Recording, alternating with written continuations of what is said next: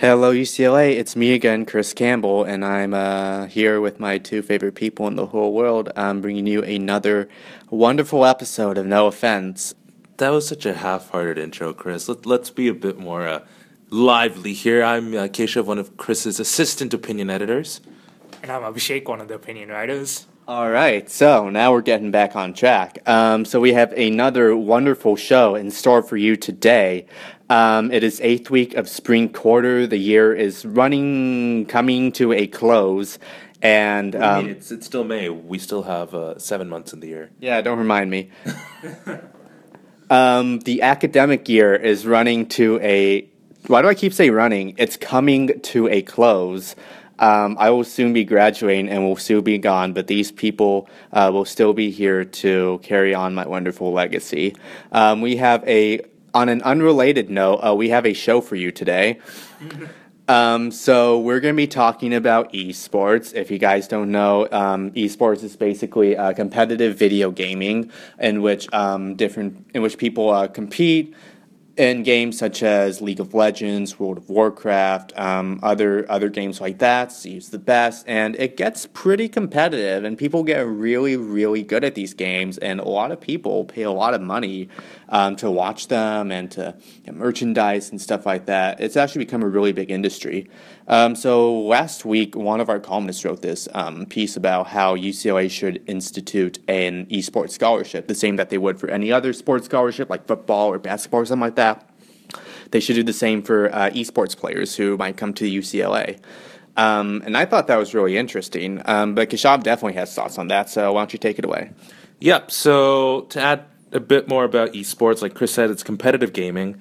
Um, games also include um, some popular titles such as Super Smash Bros. and Hearthstone. Um, and like Chris said, you know, there are national championships for these sorts of things. There's world championships as well. So, for example, the League of Legends World Championship draws crowds from all over the world. Um, they're also usually South Korean dominated teams, but uh, it's it's a really competitive field, and it's also uh, a really growing field. Um, the support for esports and the number of people participating in it is growing, and uh, people in the United States, of course, are taking part in that as well. And when it comes to the scholarship program, it's worth noting that, for example, last year, um, UC Irvine created an esports scholarship program um, who basically gave out scholarships for those as it treated esports like a sport of its own, like sort of like an athletic scholarship. And if you don't know, the Irvine scene has a lot of gaming companies.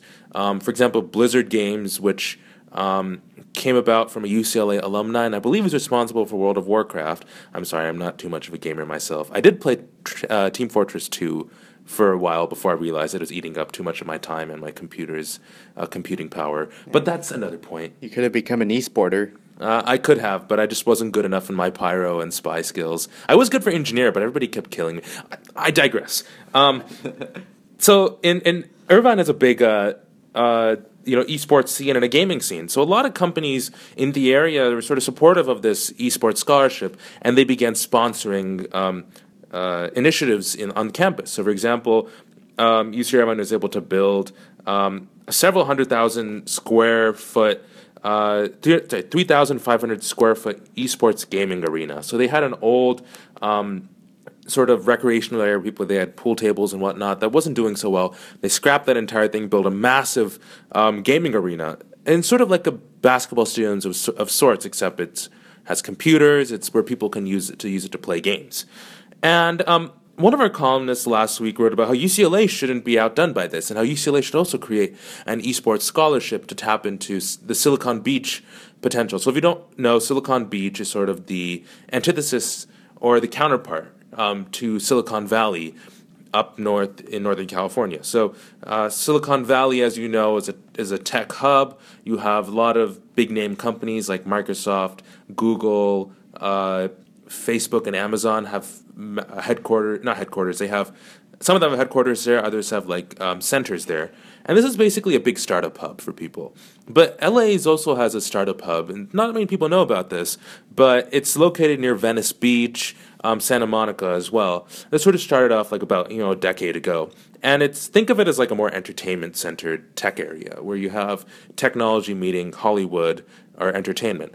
So it becomes an ideal like place immediately you can see how esports can play a big role in Los Angeles. Yeah, but how can it like how can an esports scholarship help to tap into like that capital and like those businesses? Right. So I mean, one of the UCLA's biggest strengths is its alumni network. Um, a lot of people go into gaming. A lot of people go into designing things for um, this entertainment tech field. And by creating an esports scholarship, um, UCLA wouldn't just serve. I mean, the misconception is that it would serve in a niche community, but esports covers a lot, a wide range of topics. For example, it covers virtual reality and what's called augmented reality. This is sort of the notion of like, let's say you put on a pair of you know, like the goggles that Samsung has, where you put a Samsung Galaxy in front, you sort of you can see that you're swimming underwater or something. Imagine there, there's gaming's being experimented in that realm, and you can also look at um, research. Um, UCLA would benefit from benefit from doing this sort of research. For example, UC Irvine has said some really cool things about um, research into the effects of games and uh, different environments on people's uh, you know their psyche and uh, their minds. So it's there's a lot of interesting things that can come out of learning how people interact with video games. On top of supporting an all like already burgeoning like culture here in UCLA and also in Los Angeles. Although I Abhishek is looking kind of funny at me, so I get the feeling he disagrees with what I'm saying. Well, I guess I'm, I'm not particularly enthusiastic about it. I guess if you can like get the money, I can see like you would have research opportunities to fund it, and yeah, that's all I see. Not really. Well, I mean, okay. One of the things to note for research was, for example, more specifically, UC Irvine funded 12 research projects. Um, and the sort of things they were looking at was like the hippocampus of players who played Minecraft. And if you don't know, Minecraft is a lot about constructing areas, constructing things in 3D.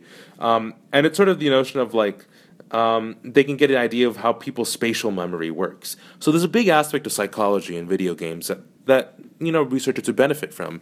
Of course, noting that the most common undergraduate major is psychology on campus. Um, but besides that, like when it comes to feasibility, um, obviously space is a big concern. UCLA might have a tough time making its own arena because, after all, we barely have space to build. Uh, you know, more. For example, there, there is an there is an open space next to Ackerman, the the loading dock that that they sort of emptied out, and we all wrote an editorial about. But I don't think that's enough. That's enough to build a massive gaming arena like UC Irvine has. Why not? Isn't there enough space? I mean, don't you need like don't you just need like a few computers theoretically? That sort of simplifies it, I think.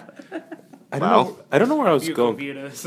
I mean, okay, so one thing is funding and one thing is space, right? So when it, funding, the notion can come from tapping into Silicon Beach potential, like capital.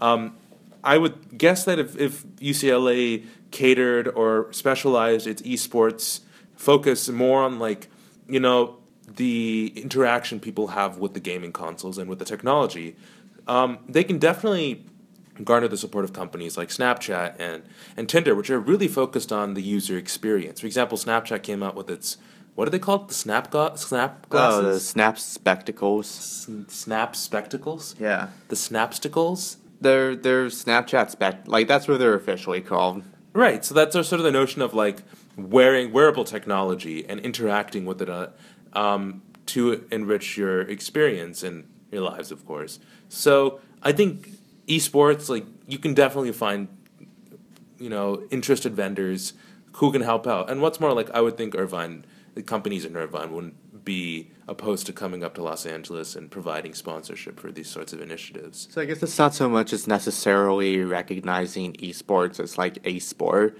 so much as it is like connecting UCLA to like the broader like tech scene and um, like research on like um, video games and stuff like that. Exactly. I mean, one of the big criticisms of the engineering department here is that it's really theoretical. Um, and that's kind of ironic considering engineering is all about being hands on.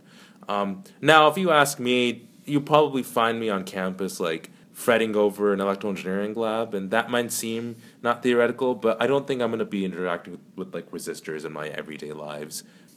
But I digress. I'm just ranting about electrical engineering at this point. I'm not sure what that had to do with the topic. I don't think it had anything to do with the topic. I just thought it'd be worth Yeah, bringing it up. but really, where will they find space?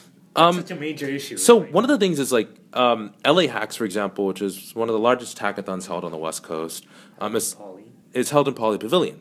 Um, now, having an all like an, an esports arena open all the time or like, regularly might be difficult, but um, urging students to come here and creating, let's say, a research center in someone's lab or in a department, and then utilizing spaces on campus um, like Pauley Pavilion to hold like annual conventions or whatnot, I think can meet the needs of the esports community here. Obviously, with LA being crowded, um, or LA, LA is crowded. yeah, cut that part out. UCLA being UCLA being uh, a very crowded campus and congested campus, finding space will be difficult. To be fair, LA is also crowded and expensive, so your statement still holds. I feel like you should cut that part out. Now we can't, Keshav. Yeah, now, now we've made it like a whole thing. We can't cut it out. W- Where are we going with this? We're going. We we were talking about the inaccuracies. Yeah, there's no there's no space for, on Right. campus for stuff. Right. With with UCLA being a crowded campus, it's obviously difficult to find a space that's open all the time and free to create a gaming center. Unless, of course, you want to like nuke Royce Hall and then create a gaming. What is it with you and this guy? This guy, let me tell you, audience at home, this guy, every example that he ever comes up with for an opinion column is always tear down Royce Hall, burn down Royce Hall. Royce Hall is terrible. And I don't know like what his problem is with Royce Hall, but he's been doing it like all year, and I th- I don't think he's gonna stop. The classrooms there are so nice in Royce Hall. Let me say that. And the auditorium too. So UCLA, like Gene, if you're listening to this, you should probably keep an eye on this guy. Lock him up. Um, yeah. Anyways, what were we talking about? Um, I guess what I was trying to point out is that the esports community's needs on UCLA aren't necessarily the same as those in UC Irvine, right? UC Irvine had space, and that's why they created an esports arena. But UCLA could venture more into the, the virtual reality aspect of it or the psychological aspect of video gaming. And yeah, there's a lot of research to be gained from that. And if they center their like the initiative in a lab in a research focused area where students can come with scholarships for you know in the competitive sphere of course um, and they can um, you know convert areas such as Pauley Pavilion to hold you know, competitions um, esports competitions. I think ucla could make it happen. Um, unless um, obviously it'd be difficult to find other spaces on campus but there's certainly rooms that you can purpose for esports competition. Of course this is with the, the, the benefit with it being a tech base is you don't have to necessarily be there in person. Um, you can always spread out people across multiple rooms and just give them a good enough internet connection. Yeah, it's a bummer that they built that giant football training facility. Unless, of course, uh, they they intend to make it like, uh, you know, a Madden football training facilities. So basically, people are going to be sitting there playing games. That's not how things work. That's not how space works. I, I don't know. You never know what's. I don't even know what's going on inside there. It's just a big dome. I mean, it just basically takes a few computers, right? We can do that in the Daily Bruin office itself. Yeah, Except like we, we could, don't have good Wi-Fi. So we could literally do it in this room right now. Yeah. This room has Wi-Fi, This oh. room has has decent enough Wi-Fi. Yeah, I think I think this is signaling that we should probably end this section at some point. All right, then let's end it right now, and let's talk about other things when we come back. Um, so hello, folks. Um, if you were trying to get a good look at the Hollywood sign, you might be out of luck for now. Um, so, in case you didn't know, the Hollywood sign is one of LA's most famous attractions. It's a big sign on uh, Mount Lee up in the Hollywood Hills, and it says Hollywood in big white letters. It was just, it was originally a billboard for um, a housing development called um, Hollywood Land back in the 20s, and they just kind of like left it up and kind of became a thing, and people kind of like, oh, I guess that looks kind of cool. So they just kind of left it up. And then back in the 1970s, it was kind of deteriorating, so they um, so they repaired it and they made it like an actual landmark. And now like tourists come from all over the world just to look at this giant, really old billboard. Um, until now, so um, in case you didn't know, I gotta stop starting my sentences like that because of course you didn't know. um, Found out too late, Chris. Yes. Even if you did know, I'm just to repeat it for you. Um, so, if you want to get a really good look at the Hollywood sign, most visitors usually um, go up into the Beachwood neighborhood. Um, so, they take Beachwood Lane up in the Hollywood Hills, and it's a residential area with residential streets. Um, which doesn't really mix well with a major tourist attraction that attracts you know millions of visitors uh, annually.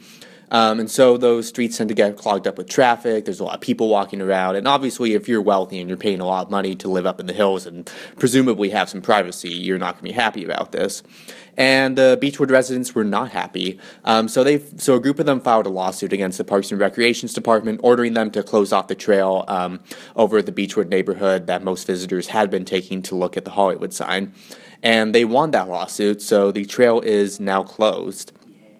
So, at, for the time being, if you want to look at the Hollywood sign, you're going to either have to stay down in the valley, which is usually not ideal because the sign is blocked by buildings, or you're going to have to go to like um, Griffith Observatory or elsewhere in like Griffith Park, which again isn't ideal because, you know, in Beachwood, like the sign is like right there. Um, so, one of the solutions that Mayor Eric Garcetti has floated is um, taking a like a SkyTram, like a gondola, um, kind of uh, like I don't know I don't know what to call that like a vehicle like a like a line like a like a thing It's basically a boat that sort of stands on like a, a line and it sort of somehow gets up from one place to another place without you actually touching the ground. like you know the Just just to clarify, it's not like the gondolas in Venice. There's no river going up Beachwood. Yeah It's like a tram, basically. yeah I'm gonna call it a skyboat um, so these skyboats are like attached to like cables this is kind of like how a ski li- ski, Ski- lift works ski yeah lift. yeah think about like a really long ski lift up like the side of Mount Lee How ironic, LA's getting a ski lift when it has no snow. So the idea is that um, it starts somewhere like in Universal City, which is on the other side of Griffith Park. Um, you know, I, I assume that they would like build a parking structure there so visitors could park their cars at the start of this gondola, and the gondola, you know, they would pay maybe like five dollars or something like that to take it, and they would take it to the base of Mount Lee where they could get a perfect view of the Hollywood sign. They wouldn't have to take their cars up to Beachwood or whatever. Um, you know, residents would be happy that they can have their streets back. Visitors would be happy that they can look at a billboard, um, and everyone would be happy. Um, but it has encountered some resistance. And the number one concern that a lot of people have that a lot of people have is just the cost of like installing a gondola like contraption um, that goes for maybe like uh, like two miles. I think that's about how far it would have to go. That's a really huge gondola. Yeah, like if it was traveling two miles an hour, it would take an hour to get there. If it was traveling four miles an hour, it would take half an hour to get there. What if it's traveling 30 miles per hour? Then it would take a lot shorter to get there. Then it's probably falling down because gravity. Yeah, in that case, you might as well just take a monorail, which is not the same as a gondola because monorails are not skyboats. so, anyways, um, so Eric, you know, proposed this skyboat idea. Um, so one of the things is the cost. Personally, I don't think that's it's that big of an issue because um, if they're charging money um, for people to go on this, and assuming that like all the visitors like take this and take advantage of this, you know, which I think would be a pretty fair proposition, like paying five dollars to like, you know, go look at a really large billboard. Maybe they could set up like a plaque or like a small museum or something, like at that site where they drop people off, give them a little more incentive to take the take the gondola over there. Uh, maybe like you know solicit donations as well because people love giving back to um, parks and recreation and whatnot. I think that they could pretty easily recoup their costs. Like I don't think a gondola would be like that expensive. So apparently, this suggestion dates back two decades, at least. That's Yeah. according to a former city council A 20 year old skyboat? Yes, that that's how long the idea has been there, but it's just been viewed as a pipe dream. Apparently, Yeah, but I think that people are starting to take it a lot more seriously now that the trailhead has actually been closed and that Beachwood uh, residents are actually starting to act on their tensions and you know like the overall situation is just becoming more and more unstable. So something has to give eventually. So I guess one of the things to consider with the gondola option is now it's a ma- you have to take into consideration not just the expense of it but also the logistics of managing it. With the trail, um, it was sort of people entered at their own discretion. Uh, if they, I'm sure there are warning signs in case there are steep in case there are steep cliffs. Um, but if people fell, that was on them. No, there there weren't. No, nobody was held liable.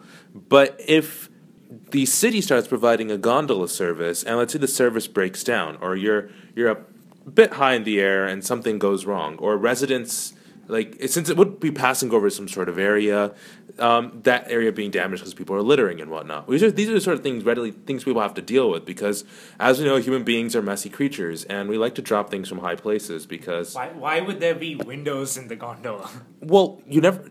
Is it going to be like closed. Maybe, maybe it's closed. Like there hasn't been any formal proposal in yet, so we don't know. For, Right, right, right. As far as we know, it could be maybe like a suspended monorail or something like that, not necessarily a skyboat. Sure, but I mean, it's, in, in either way, when the city starts providing its own services, it's going to be held liable for it, and that means that it's going to have to manage the services. You know, ma- you routinely maintain it, and that it's probably going to create some sort of commission or some sort of team uh, department to work on it, or have it like some certain department work on it. So I think taxpayer concerns are certainly valid in that in that case.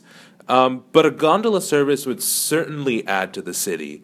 Um, I think uh, the proposal is like well timed, especially because the trail is closed. Um, and this is such an iconic place. I wonder if the gondola service would just attract more people to begin with. Here's the thing about one concern about the gondola. It might like block the view itself, you know? It might like ruin the view of the area. Like, what do you mean? Like the existence of a gondola, if it's like going there, that those poles, they could like ru- ruin the view of the Hollywood area and that hill. Yeah, that's true. But like the idea is that like it would go like to the base, like below the Hollywood area, right? Like it would go to like the spot in Mulholland where like most of the people get off anyways, Yeah, if they were driving. But the site, apparently, the sign itself is a historical monument, so it's like gonna Yeah. face construction issues. They have to like do environmental studies if they can have the gondola. But here's a different idea they have: a Ferris wheel. Yeah, that is also not like, yeah. I mean, I'm not that I'm not glad to see that our civic leaders are thinking outside the box um, for a solution to this pressing problem, um, but we're starting to see a few, um, you know, skyboats, Ferris wheels, stuff like that. I mean, I guess what you could do with the Ferris wheel is if it was rotating fast enough, you could just open up the hatches and just send people flying to the Hollywood sign. That way, you wouldn't be blocking any yeah, sign. go to catapult. Yeah, build a slingshot and then have a net on the other side. I'd be down.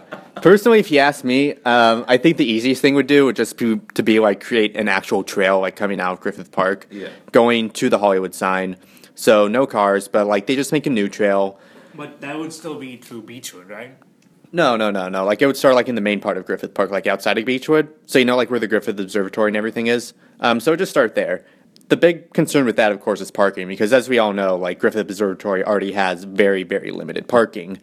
Um, so if so, if they were to handle the extra traffic of both the Griffith Observatory and the Hollywood sign, they would probably have to add like some sort of structure or something um, just to fit like all those extra cars. Ah, so we could have a gondola service to Griffith Observatory, and the gondola will go from the parking lot, which they'll build across like two miles away. Yeah, like honestly, like I don't even know why like Metro is investing in like all these me- subways and like light rails and stuff like that when they could literally just like install skyboats across the city.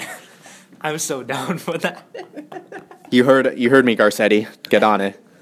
Um, anyways, like I just think that like adding an extra chair would probably be the easiest way to go for this kind of thing. Like, why are we you know going with like all these fancy contraptions and stuff like that? But you know, at the end of the day, we just need to make sure that like people are able to see the Hollywood sign and Beachwood residents get their valued privacy and everything like that. Um, because it's become incredibly apparent that like the situation can't go on any longer as it is right now. Um, so I think that about wraps up our show for today. Um, so until next time, uh, Daily Bruins, we will see you um, until next time. Did you see?